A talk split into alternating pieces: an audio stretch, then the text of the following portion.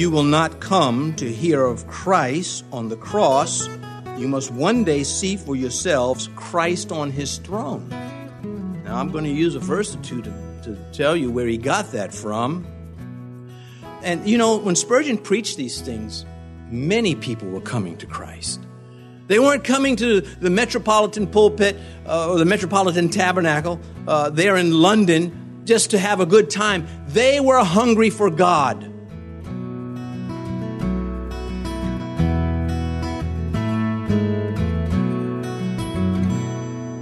This is Cross Reference Radio with our pastor and teacher, Rick Gaston. Rick is the pastor of Calvary Chapel, Mechanicsville. Pastor Rick is currently teaching through the book of Hebrews. Please stay with us after today's message to hear more information about Cross Reference Radio, specifically how you can get a free copy of this teaching. A final warning is the title of Pastor Rick's message. He'll continue in Hebrews chapter 12 today. These words right out of the mouth of God to this very day, at this very moment. Now, a feature about Scripture that we cannot ever lose sight of is that the Bible, in this sense, is much like Adam was at creation, just a sculpture out of the clay, just out of something out of creation, shaped but lifeless. That is Adam that God had put his hands on the clay, the earth, and, and fashioned the shape of a man. But it was still just a sculpture, nothing more, even though God had touched him. It was not until God breathed his life into him, put his breath into him, that Adam become a living being. Well, scripture is like that. You can take this and put it in the hands of an unbeliever, and there's no benefit to them. In fact, it becomes condemnation to them. So many of them have read it and said, yeah, I don't care for it. They were not careful to heed him who speaks. The Holy Spirit has to come upon the reader, breathing life into them so that they can embrace and cherish and act upon the things that they, they read in the Bible and not refuse him who speaks. And with us, we call it the Word of God. He continues here in verse 25, for if they did not escape who refused him who spoke on earth. We have to stop mid sentence right there. If they did not escape, that's the Jewish people. He's writing again to Jews, to Hebrews, Christians, Christian Hebrews. And he's saying to them, okay, words come to me. Some of you are thinking about leaving the faith, going back to Judaism. If you do that, you will not escape judgment. You will be judged with the unbelievers. You might say, well, my theology doesn't like that. Well, it's not your theology that counts, it's what the scripture says. We cannot tailor our doctrine to suit our theology. We get our theology, what we think about God, from His Word. And it's been clear throughout this letter what He has been saying. At least been clear to me on this particular subject of their salvation. And so he says, listen, if they didn't escape when the law was given, those who rejected it, what makes you think you're different? What makes you think you're going to escape? God does not change. He'll get to that next chapter. God is the same yesterday, forever. Jesus Christ, the same yesterday, today, and forever. He changes not. And so this contrast between heeding God and refusing to heed Him. Well, we go again to Exodus and so the law is the Ten Commandments has been given. God has brought the elders up on the mountain. They have witnessed the presence of God. They saw God. Not in his full essence, of course. Moses and the elders. And then they go back off the mountain, and then Joshua and Moses go up some, and then Joshua's left back a little bit, and Moses goes into the presence of God. And then God gives him more of the law. And then after 40 days, again, the people said, as to this Moses, we don't know what, and God sends him back to the, to the camp. And so we pick it up in Exodus 32, verse 25. When Moses saw that the people were unrestrained, for Aaron had not restrained them, to their shame among their enemies, then Moses stood in the entrance of the camp and said, Whoever is on the Lord's side, come to me. And all the sons of Levi gathered themselves together to him. So the sons of Levi did according to the word of Moses, and about 3,000 men of the people fell that day. They were killed. So when the writer says, For if they did not escape, who refused him who spoke, what makes you think you're going to be different?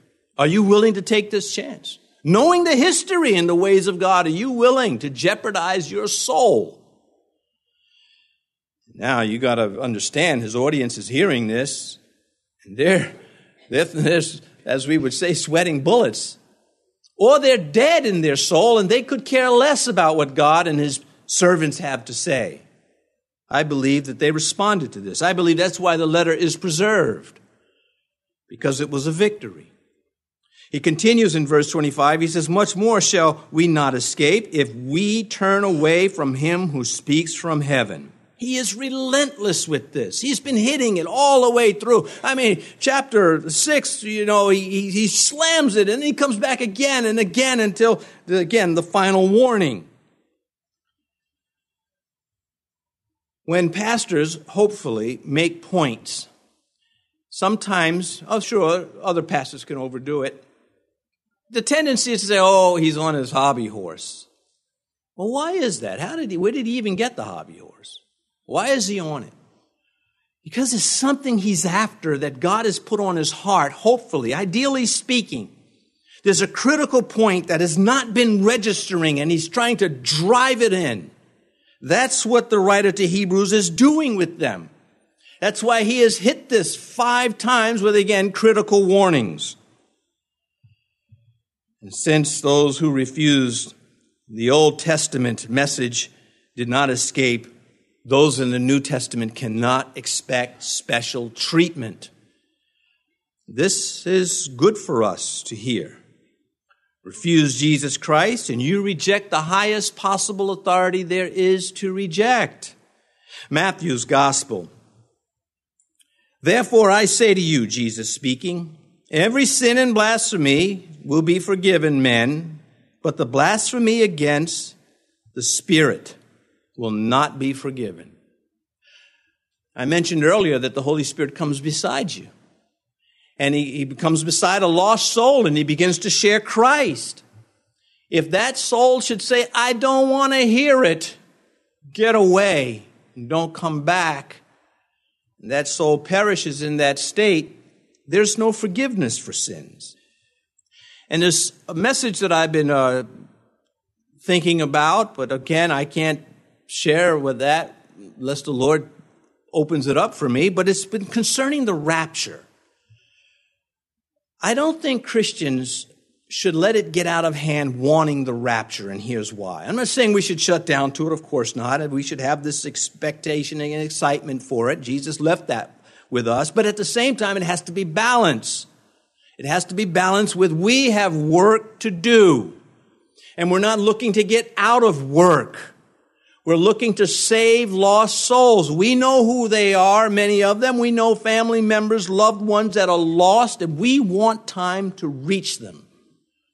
That balances out. You have to have a purpose in life. You have to have a meaning, even in Christ. If you're just kind of, you know, wandering along, that's a tough way to live. There's a better way purpose. Focus on something. Understanding that what you are doing is leading to something that is worth doing. Who wants to do something that's not worthwhile? This is one of the reasons why I get so irritated when people expect pastors to just check a box, but they really don't need him or want him there. But just check the box. I don't like, sometimes you have to because the immature state of the believer is not worth irritating.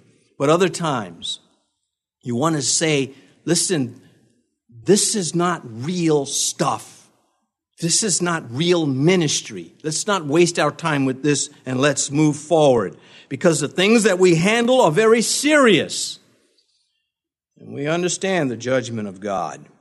Again, another Spurgeon quote You may close your ears to the invitation of the gospel, but at last you will not be able to close your ear to the denunciation of wrath. If you will not come to hear of Christ on the cross, you must one day see for yourselves Christ on his throne. Now, I'm going to use a verse or two to, to tell you where he got that from. And you know, when Spurgeon preached these things, many people were coming to Christ. They weren't coming to the metropolitan pulpit uh, or the metropolitan tabernacle uh, there in London just to have a good time. They were hungry for God.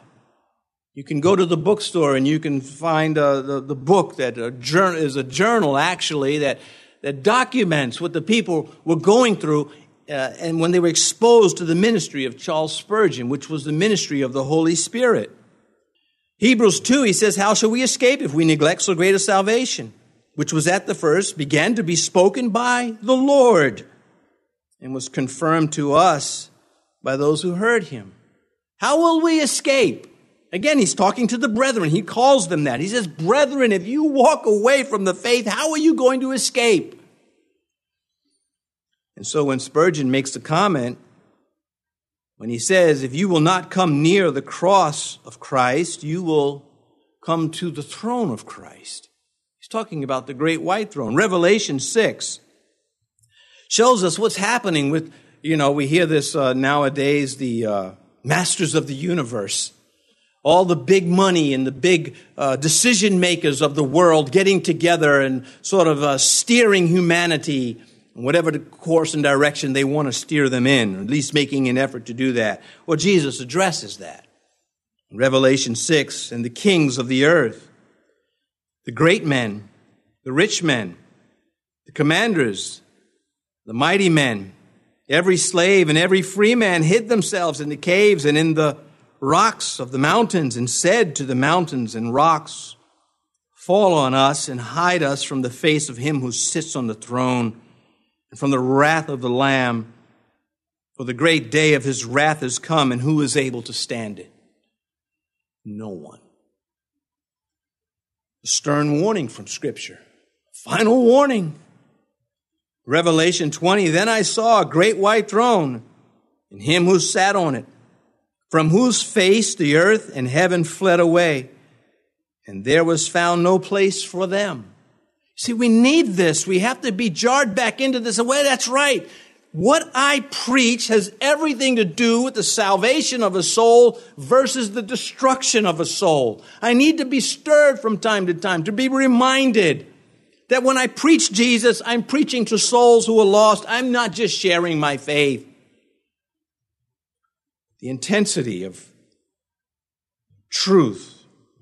We have to keep it in front of us, or else it will evaporate, because that's the fallen nature that we have. It will allow it to happen. But with men who hear our message, they, they ought to be angry with sin when we preach the message. Instead, they're angry with Christ for exposing their sin. The world wants to do what it wants to do. It wants men to dress up and be women. It, I mean, this is insanity. Listen, they're not our enemy, incidentally, but it is our enemy who is getting them to do this. We want to reach them with truth. You know, it's an old saying. It was around before I was born. The truth hurts. So it makes sense to line up with it and not be against it because the word of God is a sword and a sword hurts if it cuts you.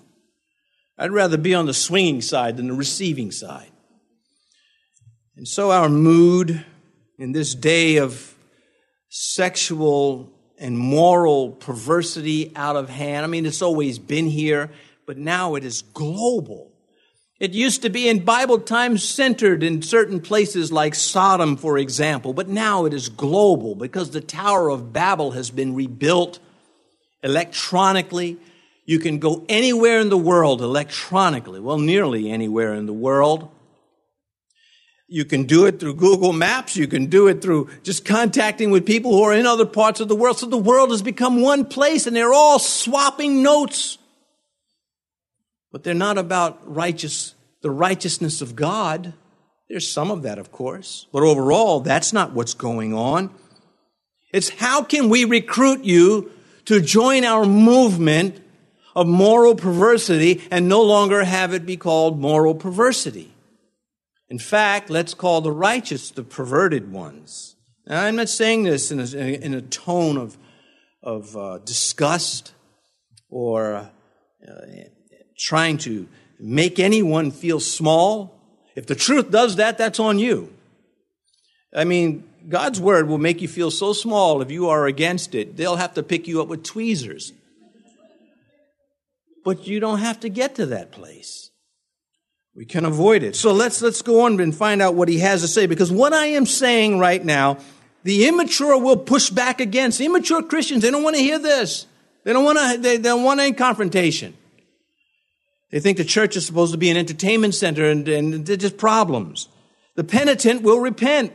Those who are smitten in their heart, was, I want more of God. I want His holiness. I do not want to be profane. I want holiness. And the mature will applaud it and say, God, use me, use me, use me up. Now, God, if you want to be used by God, understand you are going to have to be wise as a serpent, as harmless as a dove. You cannot just bring your definitions of love into serving Christ. It's not enough. It won't win the war. There's got to be, you must go deeper. And you can't go deeper on your own. You must ask God to get you there. And He most often takes you there in phases. I mentioned that the giving of the law, it wasn't just a one day event. It was issued to the people. It was released slowly to the people so that they could bear it. So do not become impatient. You're going to need much patience. Verse 26, he says, whose voice then shook the earth, but now he has promised, saying, Yet once more I shake not only the earth, but also heaven. So he's got this working knowledge, the writer of, of course, the Old Testament. He has roamed through it. He understands it. So does his audience. And now he's quoting the prophet Haggai. He's saying, this isn't our scripture. This is prophecy. And you know it's true. Christ's work is so profound that even heaven is changed forever by the population of sinners saved by grace. Heaven will not be the same in a glorious way when all the sinners that are saved by grace enter in. Who else can do this but God? Only God can shake heaven and earth. He shook it at the giving of the law.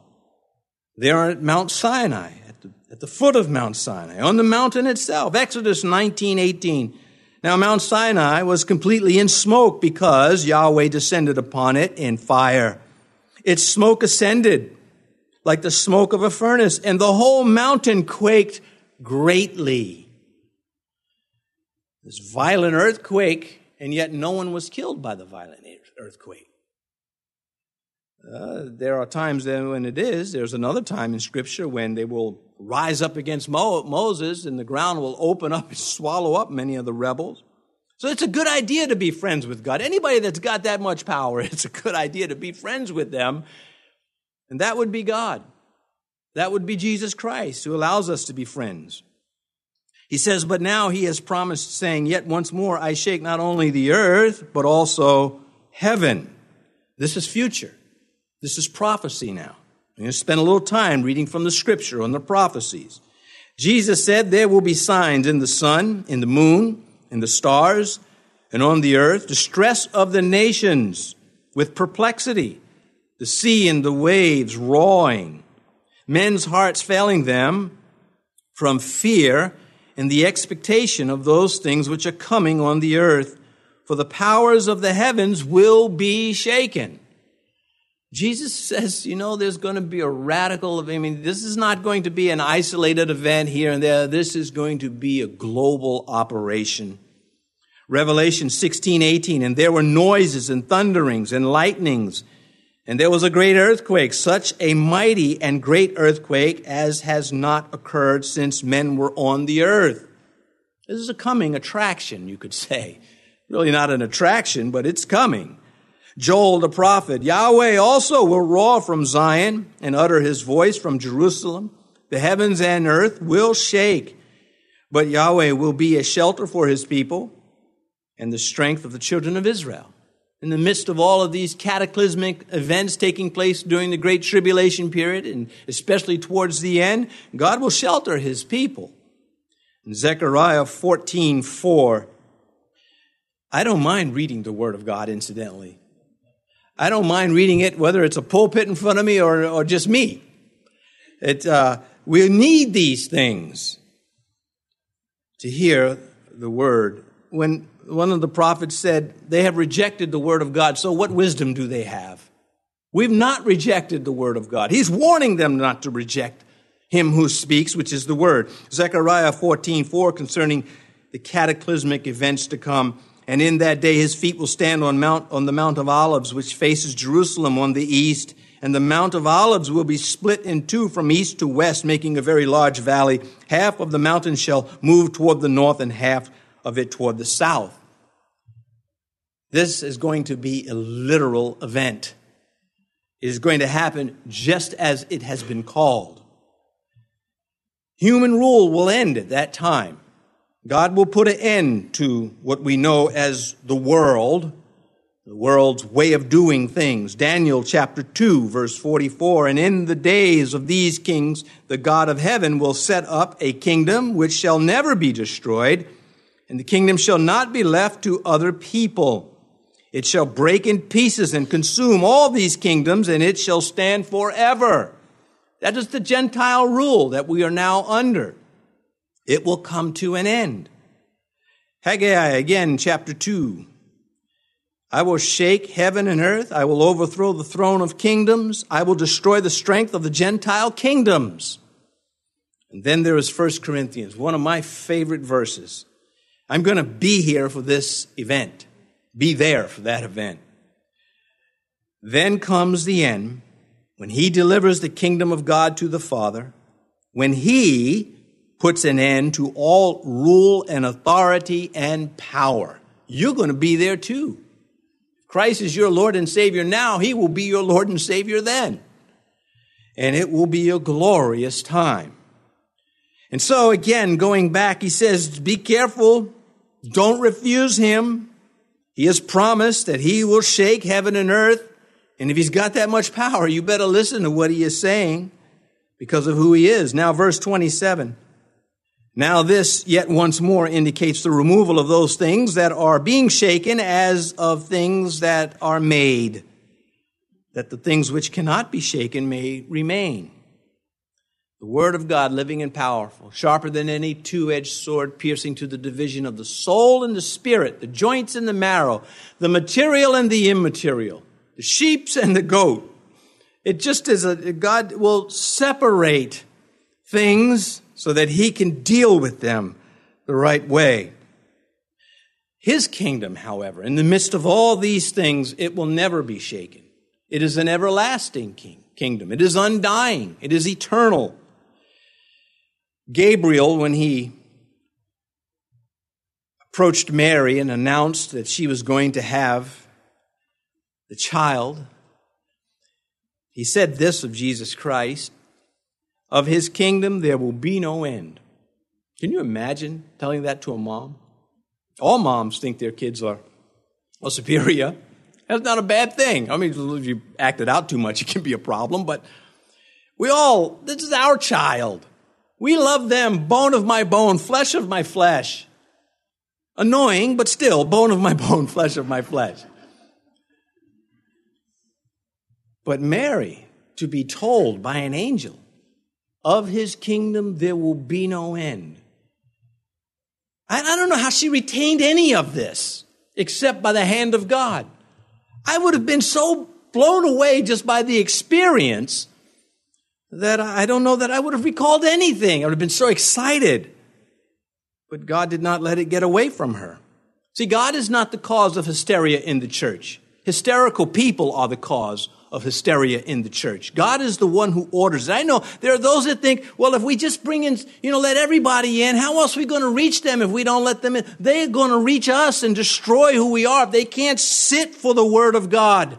If the Word of God is interrupted, you cannot appease. They must conform to the order that God has put in place. When someone jumps up and starts running around the sanctuary, who gets the attention at that moment? It ain't Jesus Christ. Everybody's looking at them running around. You may say, well, this, this offends me, Pastor. I get some of my best exercises in church. Where else does this take place? Where else does one man get in front of an assembly of people and preach God's word to you? Not a motivational speaker trying to tell you how to get a million dollars by Thursday or something like that, but someone saying, Thus says the Lord. So, God who shook heaven and earth at the giving of the law will do so again at his coming. You've been listening to Cross Reference Radio, the daily radio ministry of Pastor Rick Gaston of Calvary Chapel in Mechanicsville, Virginia. As we mentioned at the beginning of today's broadcast, today's teaching is available free of charge at our website. Simply log on to crossreferenceradio.com. That's crossreferenceradio.com. We'd also like to encourage you to subscribe to the Cross Reference Radio podcast. Subscribing ensures that you stay current with all the latest teachings from Pastor Rick. You can subscribe at crossreferenceradio.com or simply search for Cross Reference Radio in your favorite podcast app. Tune in next time as Pastor Rick continues teaching through the book of Hebrews right here on Cross Reference Radio.